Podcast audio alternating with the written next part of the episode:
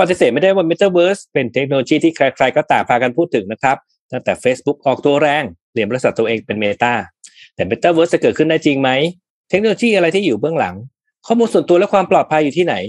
วันนี้เทคมันเดย์กับผมรุ่งฤทธิ์เจริญสุภกุลดิวปรารถนาสัพประดิษฐ์เราจะมาคุยกับดร.ศักดิ์เสกคุณทศที่ปรึกษาสำนักงานพัฒนาธุรกรรมทางอิเล็กทรอนิกส์หรือ ETDA Metaverse โลกใหม่ในยุคดิจิทัล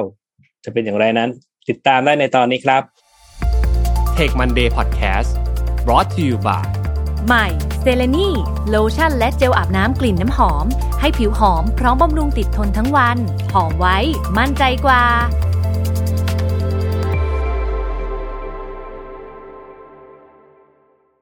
สวัสดีค่ะดร.ศักดิ์สวัสดีครับสวัสดีดร.ศักดิ์ด้วยครับสวัสดีครับสวัสดีครับวันนี้ตื่นเต้นแล้วก็เป็นเกียรติมากๆที่เราได้รับเกียรติจากดร.ศักดิ์ในการที่จะมาคุยเรื่อง Metaverse วันนี้นะคะแต่ว่าก่อนอื่นเลยขออนุญาตดร.แนะนำตัวให้ท่านผู้ฟังได้รู้จักดร.มากขึ้นค่ะครับครับผมก็ตอนนี้ก็เป็นที่ปรึกษาสำนักงานพัฒนาธุรกรรมทางเทคโนโลยี ETDA นะครับหน่วยงาน ETDA ก็คือหน่วยงานที่ออกกฎระเบียบกฎหมายในการกำกับดิจิทัลเทคโนโลยีว่างั้นเถอะนะครับเราอาจจะคุ้นกับปีที่แล้วตอนโควิดมาเราออกมาตรฐานเรื่องการ e-meeting ว่างั้นเถอะนะครับที่ทำให้เราสามารถใช้ e-meeting ถูกต้องตามกฎหมายนะฮะนั่นก็คือตัวอย่างนะครับงั้นงานก็คือเป็น regulator ทางด้านดิจิทัลของประเทศว่างั้นเถอะครับตื่นเต้นมากโอเคค่ะซึ่งวันนี้เราจะคุยกันเรื่อง Metaverse ซึ่งเป็นกระแสมากๆจะเห็นว่าวันที่29ตุลาที่ผ่านมาเนี่ย Facebook เขาออกตัวไลฟ์ครั้งใหญ่เพื่อพูดว่าเขาจะเปลี่ยนชื่อจาก Facebook เป็น Meta นะคะมันทำให้กระแส Metaverse เนี่ยถึงแม้ว่าจะได้ยินมาก่อนหน้านี้บ้างแล้วแต่ว่ายังไม่ impact เท่าตอนที่ Facebook ออกมาประกาศตัวเองใช่ไหมคะถ้าอย่างนั้นในมุมของดร.ศักดิ์เนี่ย Metaverse มีคำจำกัดความหรือความหมายอย่างไรบ้างคะคือมันมองได้หลายมิตินะครับในมิติหนึ่งก็คือ Metaverse ก็คือเหมือนจะเป็นอินเทอร์เน็ตรุ่นที่3อินเทอร์เน็ตรุ่นที่3นะฮะพวกเราคงจำได้อินเทอร์เน็ตรุ่นที่1ก็คือยุคที่เป็นพวกอะไรนะฮะเว็บไซต์ธรรมดามีคนทำคอนเทนต์ให้เราก็ไปอ่านข้อมูลนะครับ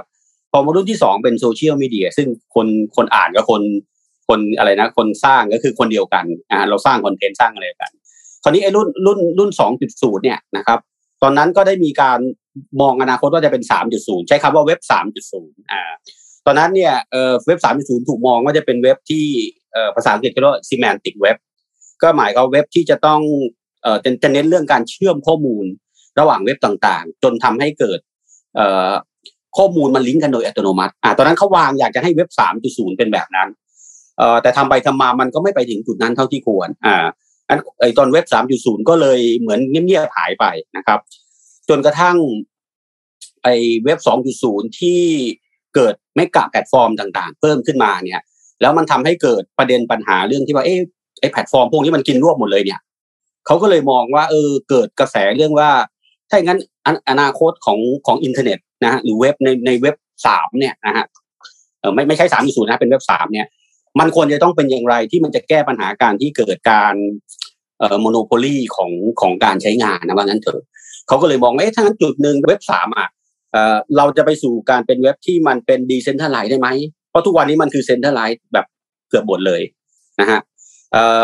จะไปถึงจุดที่ยูสเซอร์สามารถควบคุมข้อมูลส่วนบุคคลเองได้หรือเปล่าเพราะ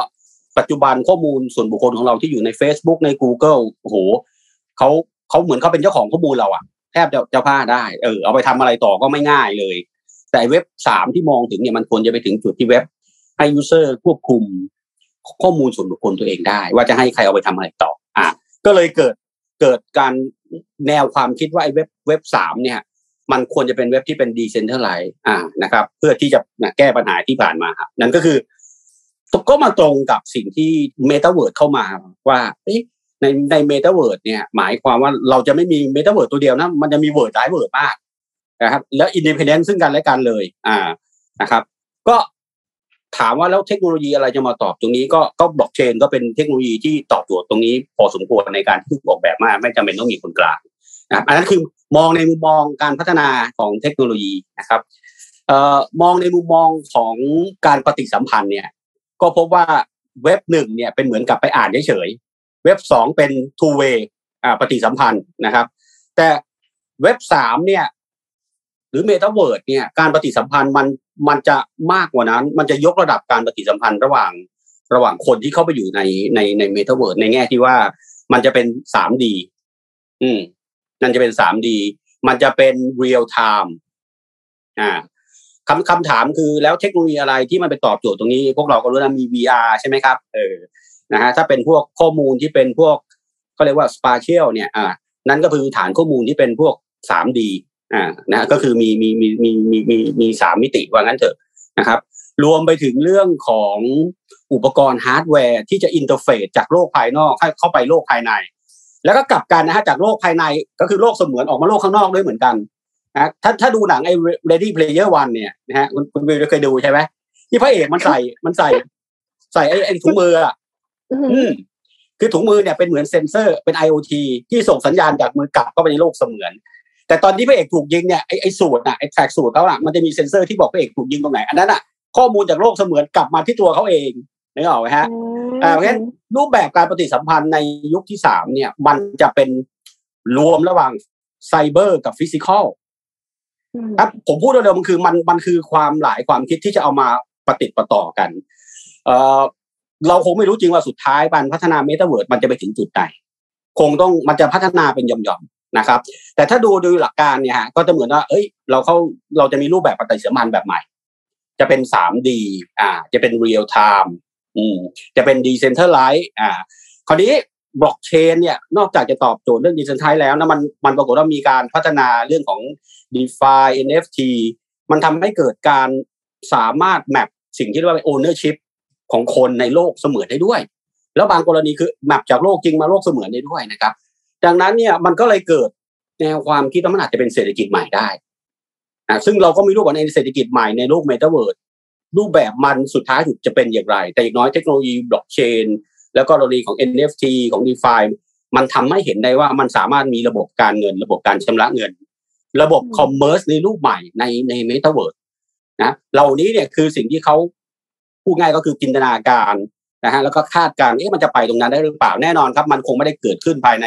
ปี2ปีนี้หรอกที่จะสมบูรณ์มันต้องค่อยๆไปนะนั่นก็คือแนวคิดต่างๆที่คนที่อยู่ในอุตสาหกรรมต่างๆนี้มองคราวนี้อีกมุมมองนึงของ Metaverse มันคือการรวมทุกเทคโนโลยีนะครับผมจำได้ผมอ่านไอ้รายงานของ World Economic Forum เขาวาดรูปควอนตัมบล็อกเชน AI IoT นะครับอยู่ในรูปเดียวกันแต่เขาไม่บอกว่าไอ้ที่มันรวมนี้มันคืออะไรแต่วันนี้เราได้คำตอบแล้วครับนั่นแหละครับเมตาเวิร์สจะบวก AR กับ VR เข้าไปด้วยคือทุกเทคโนโลยีที่เราพัฒนาเนี่ยเอามารวมกันนะเพียงแต่ว่าจะรวมกันแบบไหนที่มันจะตอบโจทย์นั่นคือสิ่งที่เราจะต้องมองไปเพราะฉะนั้นถ้าเราดูวิดีโอที่ Mark Zuckerberg พูดวันนั้นอาจจะเห็นว่าเขาไม่ได้ลงทุนเฉพาะตัวซอฟต์แวร์แพลตฟอร์มอย่างเดียวนะฮะอะไรนะไอ้พวกฮาร์ดแวร์ไม่ว่าจะเป็นไอ้ตัวแว่น VR เองไอ้สกินเขาบอกว่าเริ่มที่จะให้มีถุงมือประเภทที่แบบส่งอะไรนะสัมผัสไปได้เนี่ยเริ่มมาเป็นฮาร์ดแวร์แล้วมันก็น่าสนใจนะว่าเอ้ย Facebook คุณจะลงทุนเรื่องฮาร์ดแวร์ด้วยนี่หว่านะซึ่งตรงนี้เนี่ยเขาก็มองไว้แล้วอนาคตการพัฒนาซอฟต์แวร์ฮาร์ดแวร์เหล่านี้เนี่ยมันจะทำแยกกันไม่ออกแล้วฮะมันจะต้องมาคุยกันแล้วว่าต่อไปนักโปรแกรมเมอร์ต่อไปคุณนี่ต้องเขียนโปรแกรมควบคุมฮาร์ดแวร์ได้ด้วยอ่ะคุณต้องรู้เซ็นเซอร์เห็นมั้ยฮะนักทำฐานข้อมูลต่อไปมันต้องเป็น 3D แล้วนะเพราะมันจะเป็น spatial database นักเขียน AI คงต้องมองพวก autonomous agent เพราะว่าอยู่ในโลก Metaverse เนี่ยมันจำลองโลกจริงอีกคอนเซ็ปต์นึงของ Metaverse นะที่เขามองว่าควรจะต้องเป็นก็คือ persistent ก็หมายความว่าถึงเราไม่ได้เข้าไป Metaverse แต่ไอ้โลกเสมือนนั้นมันก็ยังต่อเนื่องไปเรื่อยๆเรื่อยๆดังนั้น agent bot ต่างๆเนี่ยอาจจะต้องมีจำเป็นต้องอยู่ในนั้นนะครับก็นี่คือภาพรวมใหญ่ๆนะมันไม่มีนิยามเดียวครับมันไม่มีนิยามเดียวนะมันมีหลายๆอย่างประกอบกันเราก็คงต้องมาดูกันว่ามันสุดท้ายสุดมันจะไปออกแบบไหนนะครับประมาณนี้นะครับครับจริงๆก็ดูเหมือนเป็นเมตาเวิร์สนี่ดูเหมือนจะยังจะเป็นเพิ่งเริ่มต้นนะครับแล้วก็คือแผนการที่จะเป็นเราเองก็ยังไม่รู้หรอกว่าปลายทางจะเป็นอย่างไรนะครับทีนี้ต้องศึกษาครับพอถ้าเกิดว่ายุคปัจจุบันตอนเนี้ยถ้าจะมีอะไรมาเปรียบเทียบว่าเนี่ยมันคือเมตาเวิร์สแบบว่าเนี่ยน่าจะเป็นเมตาเวิร์สแบบเริ่มต้นแล้วแหละมันควรจะเป็นอะไรครับที่เป็นตัวอย่างของตอนนี้ได้บ้างคือต้องยอมรับว่าไอ้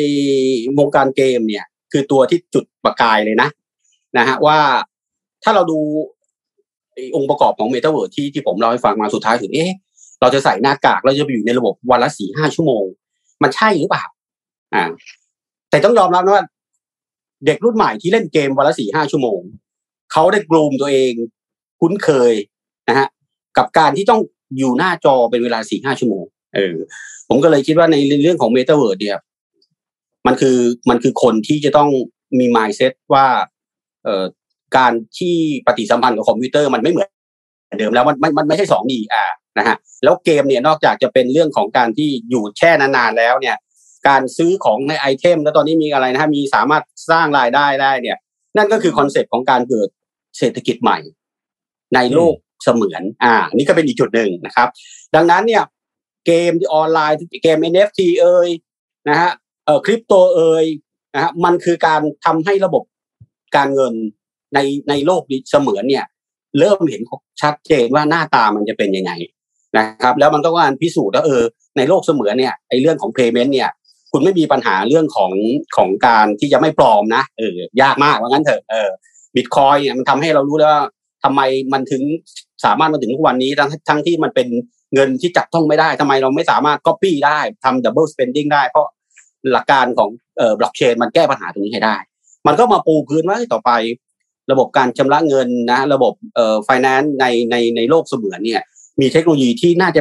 เป็น infrastructure วางไว้แล้วดังนั้นผมก็จะมองว่า1เกมพวกคริปโต NFT เนี่ยพวกนี้น่ะมันก็จะเป็นองค์ประกอบนะฮะ 3D VR พวกนี้ก็เริ่มมาแล้วนะครับฮาร์ดแวร์ที่เป็นพวก VR ตอนนี้อาจจะยังแพงอยู่แต่ผมเชื่อเลยว่าปีหน้าจะเห็นการผลิตออกมาเยอะเพราะตอนนี้เหมือนกับทุกคนจะไป Metaverse นะฮะเพราะฉะนั้นการพัฒนาฮาร์ดแวร์เนี่ยนะฮะจะทำให้เกิดอุปกรณ์ที่มันถูกลงมีความจะเรียกว่าอะไรฮะละเอียดมากขึ้นนะฮะ VR ประเภทแบบ real time เนี่ยนะครับน่าจะได้เห็นแล้วก็ประกอบกับอีกเทคโนโลยีนี้ผมลืมพูดถึงก็คือ 5G 5G ก็มาพอดีที่จะทำให้การอะไรนะฮะไอ้แว่นพวกนี้เนี่ยนะฮะมันสามารถสื่อสารด้วยความเร็วที่เพียงพอที่เราจะเกิดเป็น real time 3D ได้ประมาณนี้คงเกิดไปดำๆเดี๋ยวสุดท้ายมันจะมาคอนเวิร์ตกันคราวนี้ผมคิดว่าบริษัทที่จะทำเรื่อง Metaverse ก็ต้องเป็นคน SI นะครับเป็น System Integrator ว่าจะเอาพวกนี้มารวมกันยังไงครับจากสิ่งที่มันมีอยู่แล้วประมาณนี้นะครับประมาณนี้ครับนะครับอันนี้มโนล้วนๆนะแต่จริงๆผมเห็นเหมือนถ้าเกิดว่าดร.ศักดิ์ยกตัวอย่างเรื่องเกมมานะครับมันก็มีเกม 3D นะครับแต่ว่าจริงๆมันจำเป็นต้องเป็น 3D เท่านั้นหรือเปล่าถึงจะเป็น Metaverse 2D เป็น Metaverse ได้ไหมครับคือในช่วงเปลี่ยนผ่านเป็นได้อยู่แล้วนะฮะแล้ว Mark Zuckerberg ก็บอกว่าการอินเทอร์เฟซไม่จำเป็นจะต้องใส่แว่น VR ตั้งแต่วันแรกนะฮะเพียงแต่ผมคิดว่ารูปแบบการปฏิสัมพันธ์มันคงไม่เหมือนเดิมอาจจะค่อยๆเปลี่ยนไปให้คนใช้เริ่มมีความรู้สึกว่ามันอินทิเมทมากขึ้นมันคือเขาใช้คำว่า subversive แน่นอนเราใส่ VR นี่เหมือนตัวเราเข้าไปอยู่ในระบบเลยแต่ในช่วงแรกผมคิดว่าไม่ว่าจะเป็นอินเทอร์เฟซผมคิดว่า Facebook จะต้องทำอินเทอร์เฟซใหม่แน่ๆนะครับอันนี้เดานะแต่คิดว่าน่าจะต้องมีเพราะงั้นการที่คุณบอกประกาศคุณจะเป็น Metaverse แล้วถามว่าถ้าเกิดอินเทอร์เฟซของ Facebook ยังเป็นเหมือนเดิมอยู่เนี่ยมันไม่ใช่นะแต่จะมีอะไรเนี่ยเดี๋ยวเราคงต้องมาดูกันแล้วก็ผมคิดว่าแว่น VR AR เนี่ยก็จะได้รับการพัฒนามากขึ้นไหนๆพูดถึง AR แล้วเนี่ยก็มีคำถามว่าแล้วอีกความหมายหนึ่งอีกเรียกว่าอะไรฮะอีกขอบเขตหนึ่งของ Metaverse มันคือโลกที่เป็นโลกกึ่งเสมือนจริงกับโลกกึ่งกายภาพเหมือน AR นะฮะเหมือนเราใส่แว่น AR นะครับแล้วมันก็จะมีอีกศัพท์คำหนึ่งก็คือคำว่า Digital Twin Digital Twin ก็คือการ digitize นะครับโลกกายภาพเนี่ยให้เข้าไปอยู่ในโลกเสมือนแบบ one to one เลยเอาง่ายๆนะครับเหมือนที่ประเทศอังกฤษที่ตอนนี้เขากำลังทำโครงการNational Digital Twin เนี่ยเขาจะ digitize ประเทศเขาทั้งหมดนะฮะให้อยู่ในโลกเสมือนเลยอาคารต่างๆนะครับถนนหนทางสะพานสะเพรินนะครับจะถูกแมปลงไปในโลกเสมือนครับคำถามคือทำเพื่ออะไรนะฮะเพื่อเขาจะได้จัดการไอ้โครงสร้างพื้นฐานตรงนี้เนี่ยให้มันยั่งยืนเพราะต่อไปโลกเราเนี่ยเขาจะเน้นเรื่องของการยั่งยืนนั้นอังกฤษก็เลยมองว่านี่คือสิ่งที่จะทำแต่ประเด็นก็คือว่าถ้าเกิดเรามีข้อมูลที่เป็น Digital Twin เข้าไปอยู่ใน Metaverse เราจะทำอะไรกับมันได้นั่นคือโจทย์นะทำไงเราจะเกิดเศรษฐกิจจากการมีข้อมูลอย่างนี้ไปได้นั่นก็มีอีกเรื่องนึงที่ต้องมานั่งคิดพอสมควรนะครับเพราะฉะนั้น ถ้าให้ผมสรุปก็คือว่ามันคือการรวมของทุกศาสตร์เลยเนี่ยตอนเนี้ยนะที่จะสร้างมันคือการสร้างโลกใหม่ในเมตาเวิร์สซึ่งก็วันก่อนก็เพิ่งอ่านบทความน่ะสนุกมากคุณที่บอกว่านักสร้างเกมเนี่ยเวลาคุณสร้างบ้านสร้างเมืองเนี่ยคุณควรจะไปปรึกษาไอ้นักเขาเรียกว่านักออกแบบเมืองด้วยเพราะไอ้เมืองที่อยู่ในเกมคุณเนี่ยมันไม่ make sense เราก็จะมีนักเขาเรียกนักออกแบบเมืองนะฮะพวกสถาปนิกอะไรประมาณนี้เพราะเรากำลังพูดถึงว่าเข้าไปเนี่ยมันต้องมีความเป็นใกล้เคียงกับความเป็นจริงมากนะในโลกเสมือนมันถึงจะตอบโจทย์ได้ว่าทำไมเราต้องเข้าไปเมตาเวิร์สถ้าเข้าไปแล้วเหมือนกับเกมธรรมดามันอาจจะนึกออกไปฮะไม่ attractive ประมาณนี้นะครับจริงๆก็ดูเหมือนมันจะต้องใช้ศาสตร์อะไรมากกว่าเทคโนโลยีมากพอสมควรนะครับเพราะว่าดร.ศักดิ์เป็นชั้นเรื่องถึงเวลาเราจะไปออกแบบบ้านเมืองเนี้ยมันก็ต้องมีคนมาออกแบบว่าไอ้บ้านอาราบ้านช่องมันอยู่ตรงไหนแล้วมันจะส่งให้อีโคโนมีในเกมหรือว่าในตัวสิ่งที่จำลองที่เขาสร้างขึ้นมา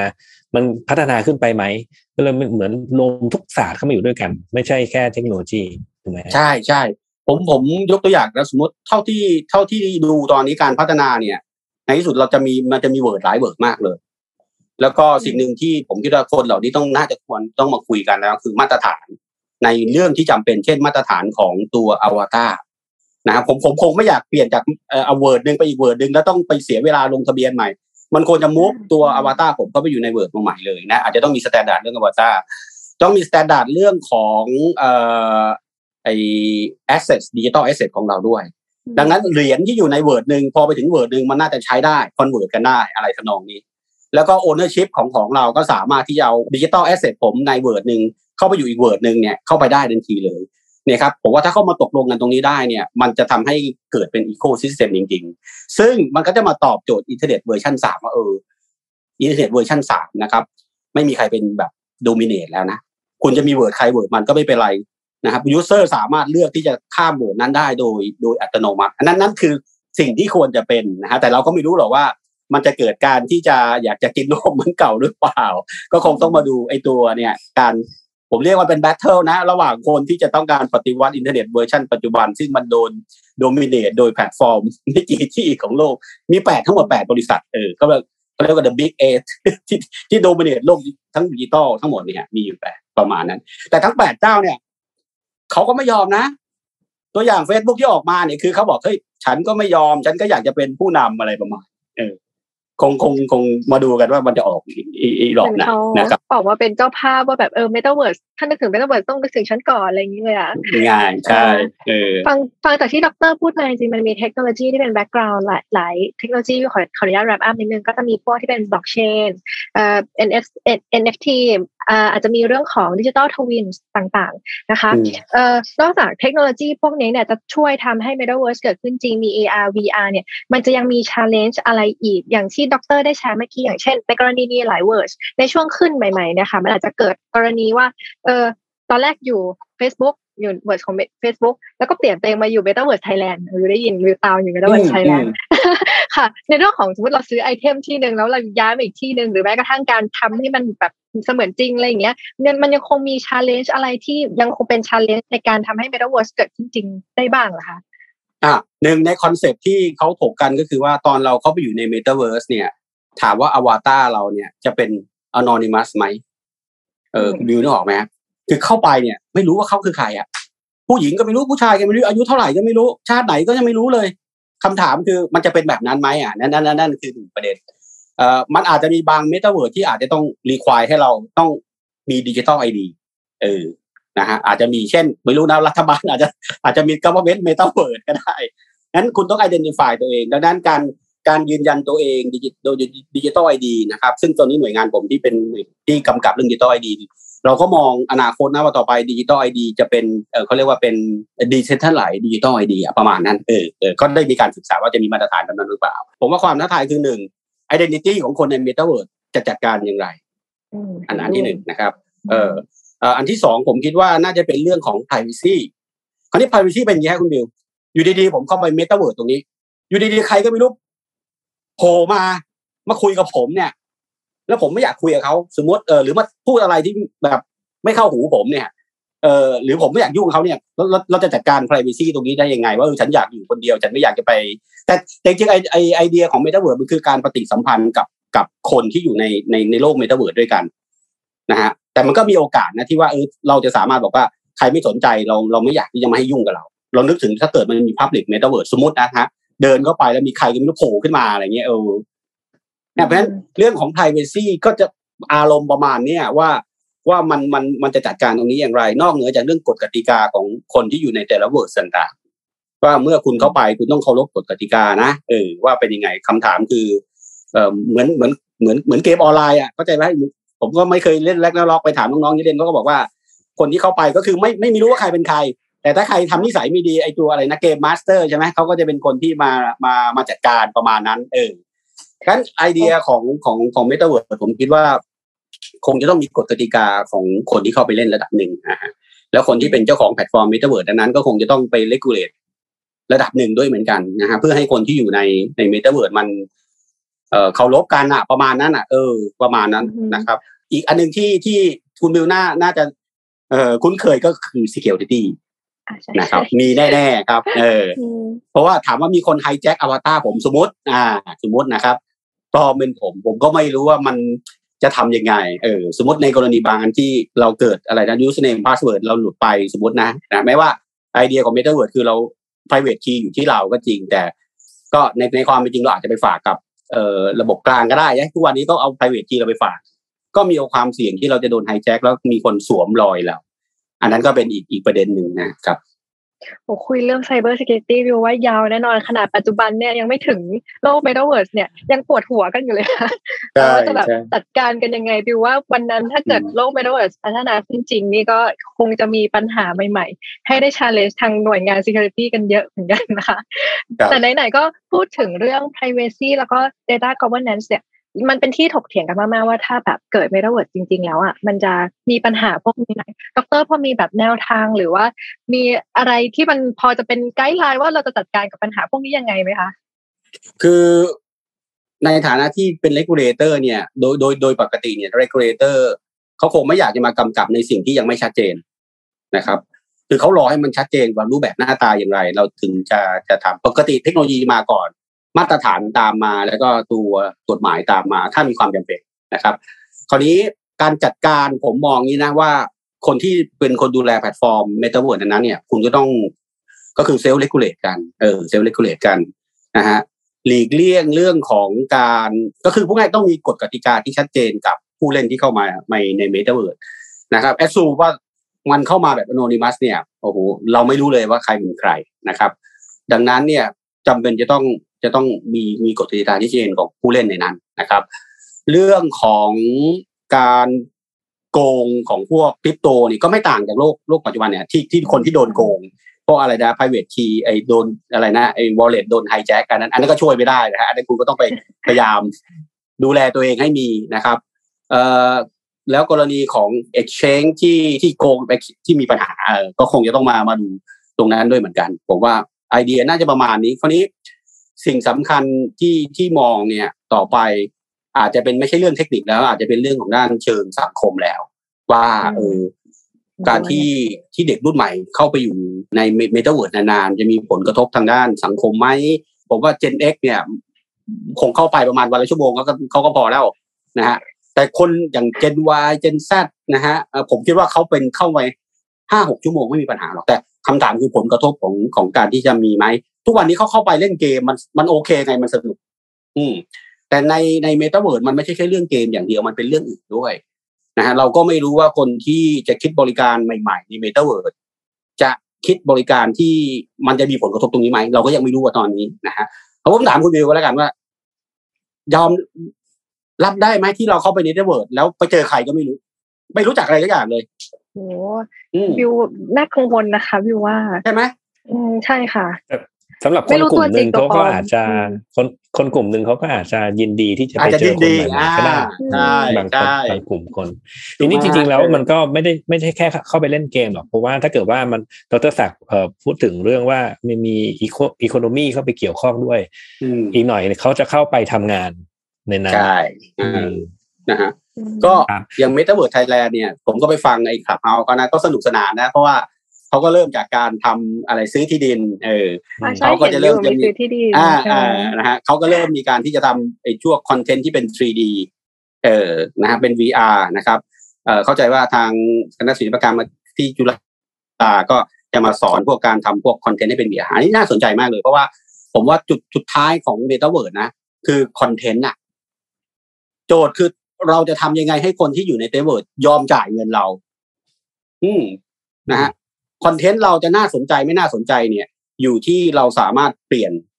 ให้เป็นสตอรี่ที่เป็น 3D นะฮะการปฏิสัมพันธ์ที่น่าสนใจ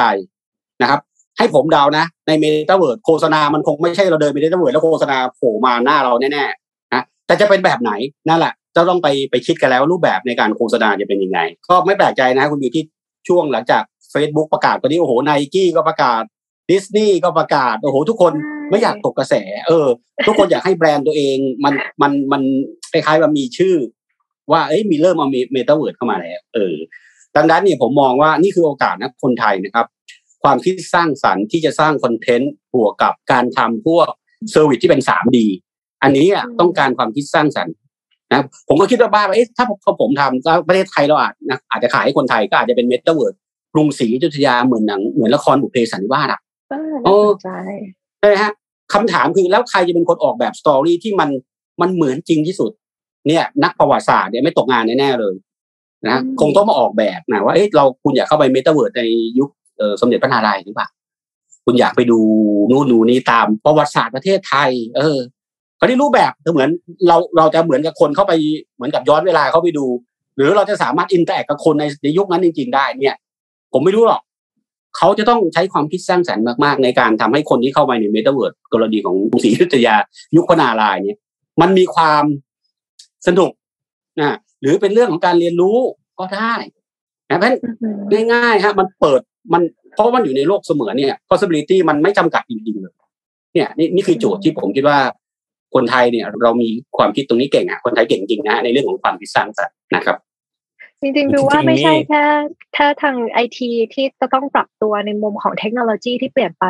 ในฝั่งของนักออกแบบเองหรือว่าอาชีพที่เมื่อก่อนเขาเคยอาจจะเหมือนไม่ค่อยเขาเรียกว่าป๊อปปูล่าแล้วอะค่ะเขาก็จะมีงานใหม่ๆขึ้นในโลกของ Metaverse วิวชั่วอย่างนั้นแต่ถ้าสมมติลึกในมุมที่ใกล้ตัวพวกเราก็คือทาง IT อ่ะดร.มองว่าจะมีอาชีพใหม่ๆที่คน IT อย่างเราจะสามารถทำในยุคของ Metaverse ไหมคะโอ้แน่นอนเลยครับหนึ่งเนี่ยการเขียนไอตัว distributed application เนี่ยมาเลยนะครับ DApp ที่เรียก DApp นะครับก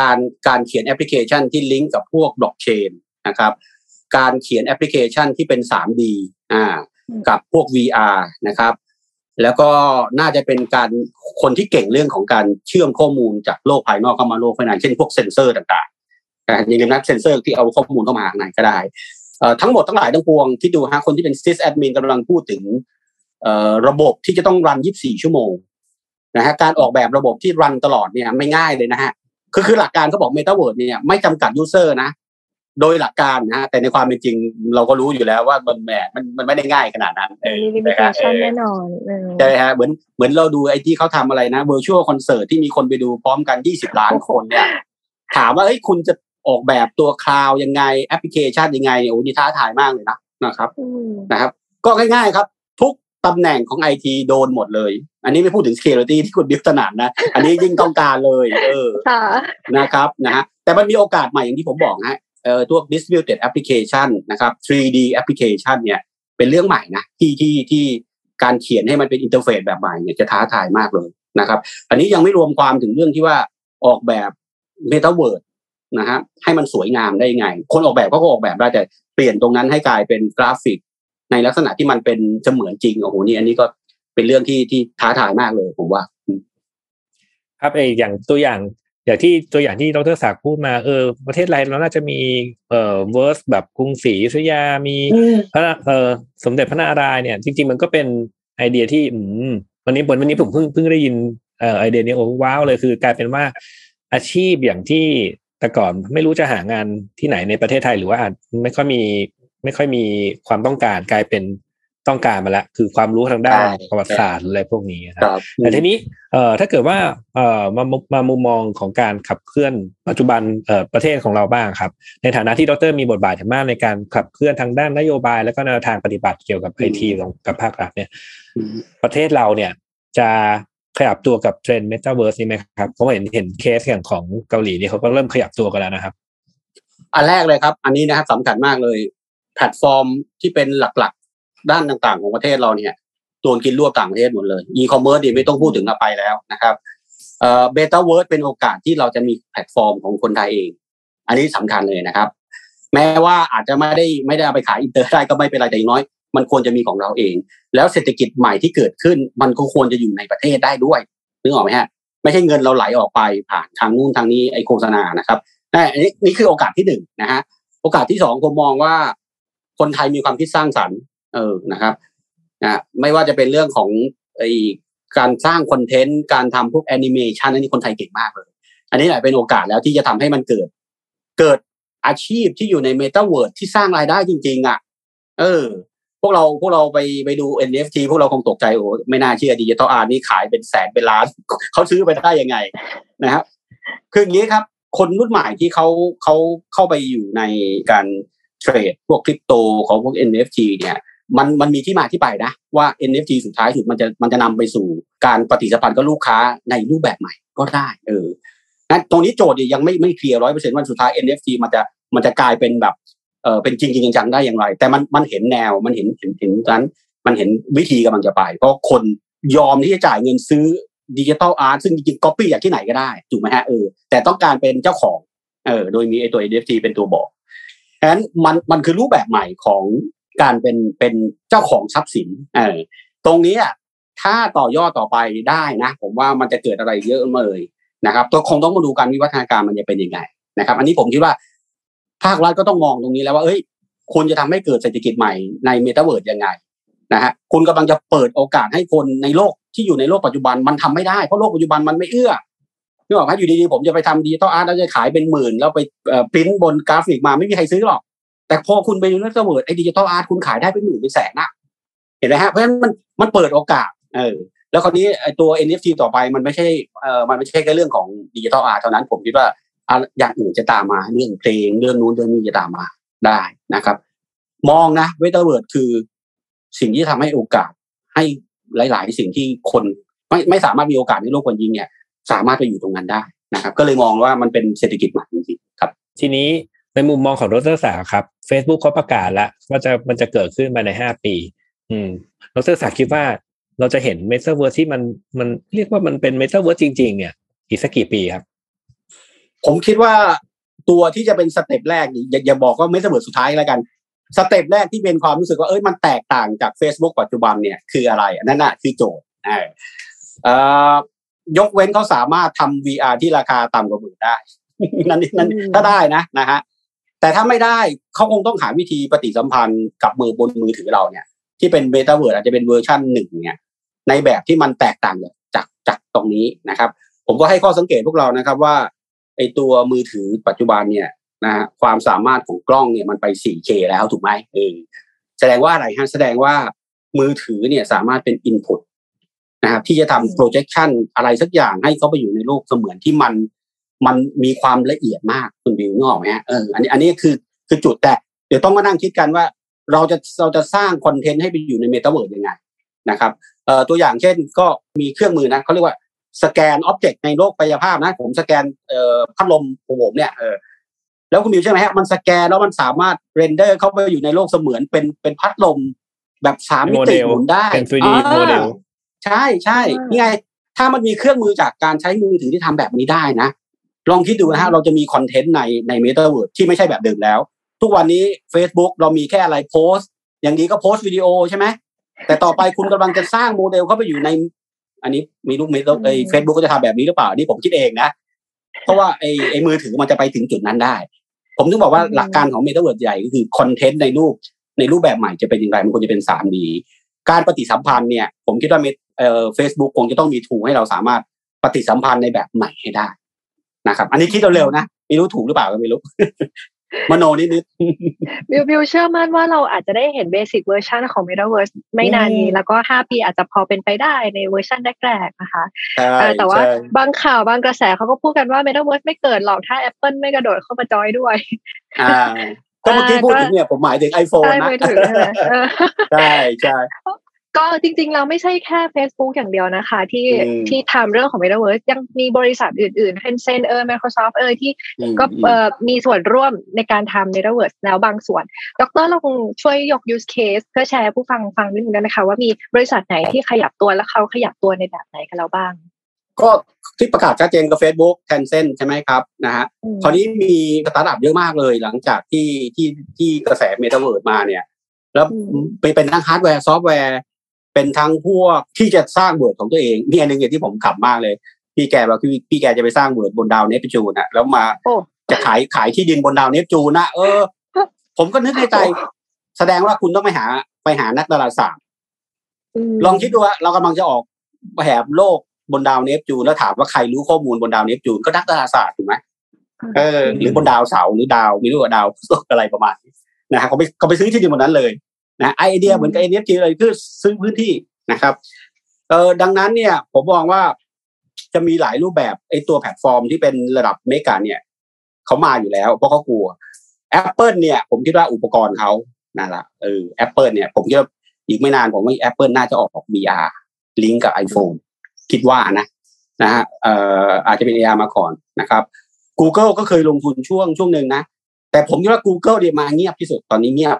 ไม่รู้ว่าซุ่มทำอะไรอยู่ผมมองว่าใน Metaverse Google Search ไม่ใช่แบบเดิมแน่ๆครับไม่ใช่เราเปิดเว็บนะมันควรจะเป็นอะไรที่ว้าวมากกว่านั้นน่ะนึกถึงไอ้ตัวหนัง Ready Player One จะได้มั้ยตอนที่พี่เอกเสิร์ชหาเพื่อนพี่เอกมันคลิกปุ๊บไอ้ตัวเมนูมันขึ้นมาทันทีเลยดังนั้นเนี่ยผมคิดว่าเรื่องของvoice recognition เนี่ยจะมาเผลอๆใน Metaverse การสั่งงานจะไม่มีคีย์บอร์ดจะเป็น voice เหมือนในหนัง Ready Player One ซึ่งตรงนี้ Google เขามีจริงๆไม่ใช่ Google นะ Apple ก็มีนะในเรื่องของพวก Siri อะไรที่เราต้องคุยกันมาแล้วสั่งงานด้วยเสียงอะไรประมาณนี้ที่เหลือ Amazon ผมว่ามาแน่ๆนะฮะเพราะเขาเป็นเจ้าของไอ้ตัว retailer ที่ใหญ่รูปแบบการช้อปปิ้งใน Amazon ก็จะไม่เหมือนเดิมประมาณนี้อย่างที่ผมบอกก็เหมือนเราจะ convergence ของเทคโนโลยีต่างๆได้เนี่ยนี่คือโจทย์โอ้จริงๆดร.ศักดิ์วันนี้ได้ให้ความรู้มากเลยนะครับคืออย่างเช่นยกตัวอย่างเช่นจากเหรียญจากเวิร์สนึงไปอีกเวิร์สนึงก็เลยเป็นที่มาของ DeFi ไง NFT ไงเราจะเสิร์ชหาข้อมูลก็เป็นที่มาของ AI ML ไงเราจะอยากจะดูข้อมูลก็เป็นนี่ไง VR MR โหเลยว่าเรียกเอาเทคโนโลยีมาสร้าง Metaverse จริงๆเลยนะครับใช่ผมก็ท่านผู้ฟังน่าจะได้รับไอเดียกันบ้างพอสมควรแล้วว่าเอ้ย Metaverse เนี่ยในอนาคตตอนนี้เป็นยังไงและในอนาคตจะเป็นยังไงนะครับคิดว่าน่าจะครบถ้วนนะครับก่อนจากกันเนี่ยดร.ศักดิ์มีอะไรอยากจะฝากให้ท่านผู้ฟังไหมครับคือก็ฝากตรงนี้ก็แล้วกันนะครับว่าเทคโนโลยีมันไปเร็วมากอย่าหยุดเรียนรู้อย่าหยุดเรียนรู้นะครับแล้วมองให้เป็นโอกาสนะอย่างที่ผมบอกนะMetaverseมันคือโอกาสนะเมื่อกี้หลายๆด้านเลยนะครับคนไทยเราเนี่ยมีความคิดสร้างสรรค์อันนี้เป็นจุดแข็งทำไงเราจะเปลี่ยนความคิดสร้างสรรค์ให้เราให้กลายเป็นอะไรที่ขายได้ใน Metaverse แล้วเมื่อกี้เราก็ดูตัวอย่างนะไม่ใช่คน IT เท่านั้นนะที่จะไปสร้างนะฮะนักประวัติศาสตร์นักดาราศาสตร์หรือต่อไปนักวัฒนธรรมอะไรพวกนี้มีโอกาสหมดเลยเพราะมันคือโลกใหม่นะครับก็อยากจะให้พวกเราเรียนรู้อยู่ตลอดเวลานะครับโลกมันไปเร็วมากครับถือว่าจัดเต็มกันจริงๆนะคะสำหรับวันนี้เราได้ทั้งความรู้แนวคิดแล้วก็ forecast ว่าอนาคตจะเกิดอะไรขึ้นนะคะก็ไม่อยากให้ผู้ฟังตกขบวนกันก็เกาะรถไฟ Metaverse แล้วก็ไปสู่อนาคตด้วยกันนะคะยังไงวันนี้ต้องขอบคุณดร.ศักดิ์มากๆนะคะที่มาให้ความรู้แก่พวกเราทุกคนนะคะยินดีครับสวัสดีครับและขอบคุณผู้ฟังทุกท่านนะคะแล้วก็พบกันได้ในตอนต่อไปนะคะขอบคุณค่ะครับสวัสดีครับสวัสดีครับ Take Monday Podcast Presented by เซเลนี่โลชั่นและเจลอาบน้ำกลิ่นน้ำหอมหอมไว้มั่นใจกว่า